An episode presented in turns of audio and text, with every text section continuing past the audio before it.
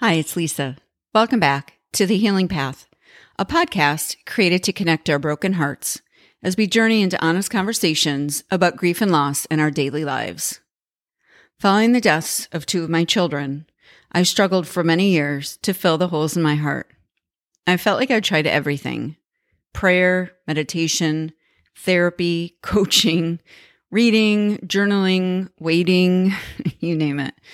Plus, I tried a few less productive approaches. And after two decades of continuing to grieve, it occurred to me that maybe I'd set the wrong goal. Instead of trying to feel better by filling those painful voids, I've learned that building a life around them is a much more worthy target.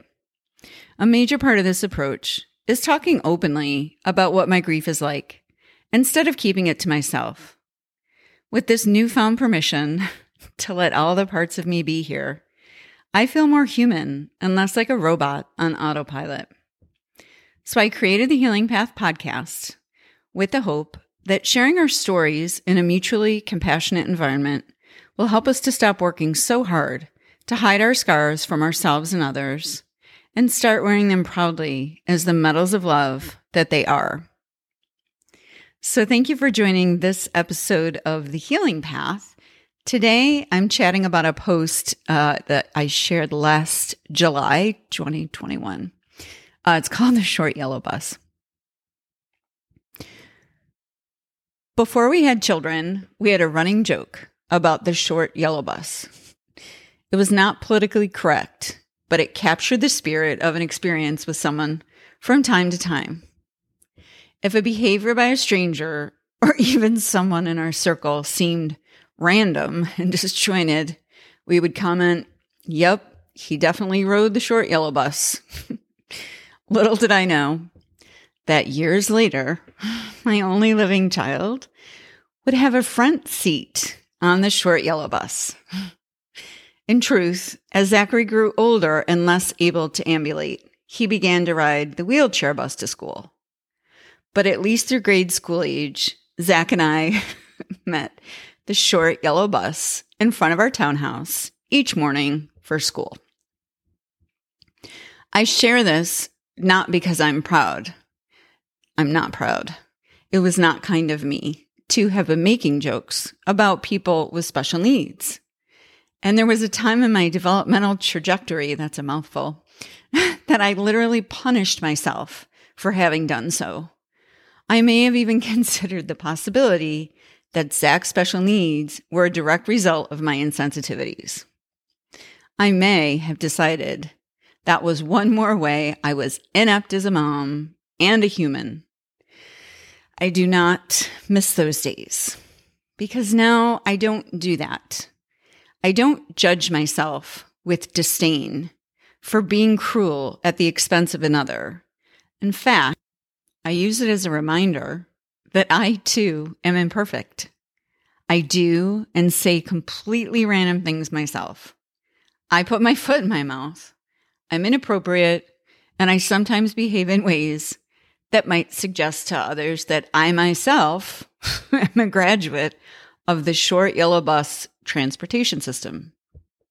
So I don't take myself so seriously.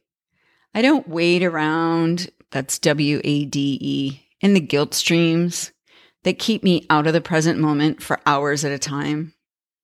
I don't tell myself I'm a bad person or that I'm insensitive because those things don't describe me. I just don't think sometimes before words come out of my mouth. I am human. Letting experiences like this flow instead of becoming internalized brings an ease to life's energy currents. When I notice something I do differently next time, I say, oops, needs work, and move on. And from there, I actually try to do the work. And when miracles happen, I notice those too by saying, wow, incredible.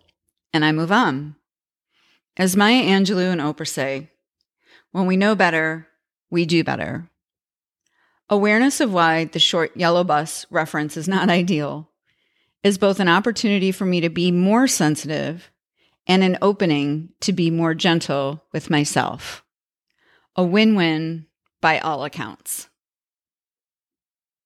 So, thanks for joining this episode of The Healing Path.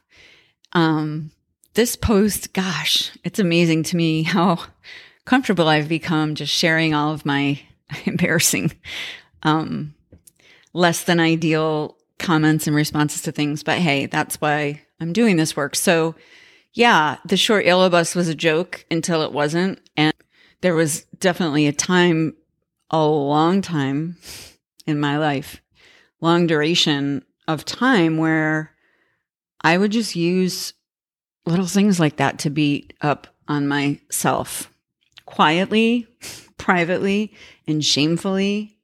So I wouldn't have this easygoing, let this experience flow through me and keep going approach. That's something that I have had to figure out over time. But I like to bring these conversations, especially in the podcast, around to grief because that is uh, certainly my entryway into the journey that I'm on and trying to understand and to use what I um, have experienced to to take those scars and turn them into medals. Um, and I think you know this idea if if we can just use this example as a very very vulnerable sharing um, thing for myself as far as the short yellow bus joke and if I sit there and say I shouldn't, I shouldn't, I shouldn't, and kind of um, would use that as an opportunity to remind myself what a bad person I am, which is not the case. Um, I think we do that when we're grieving. I know I do that. I know I have done it for decades.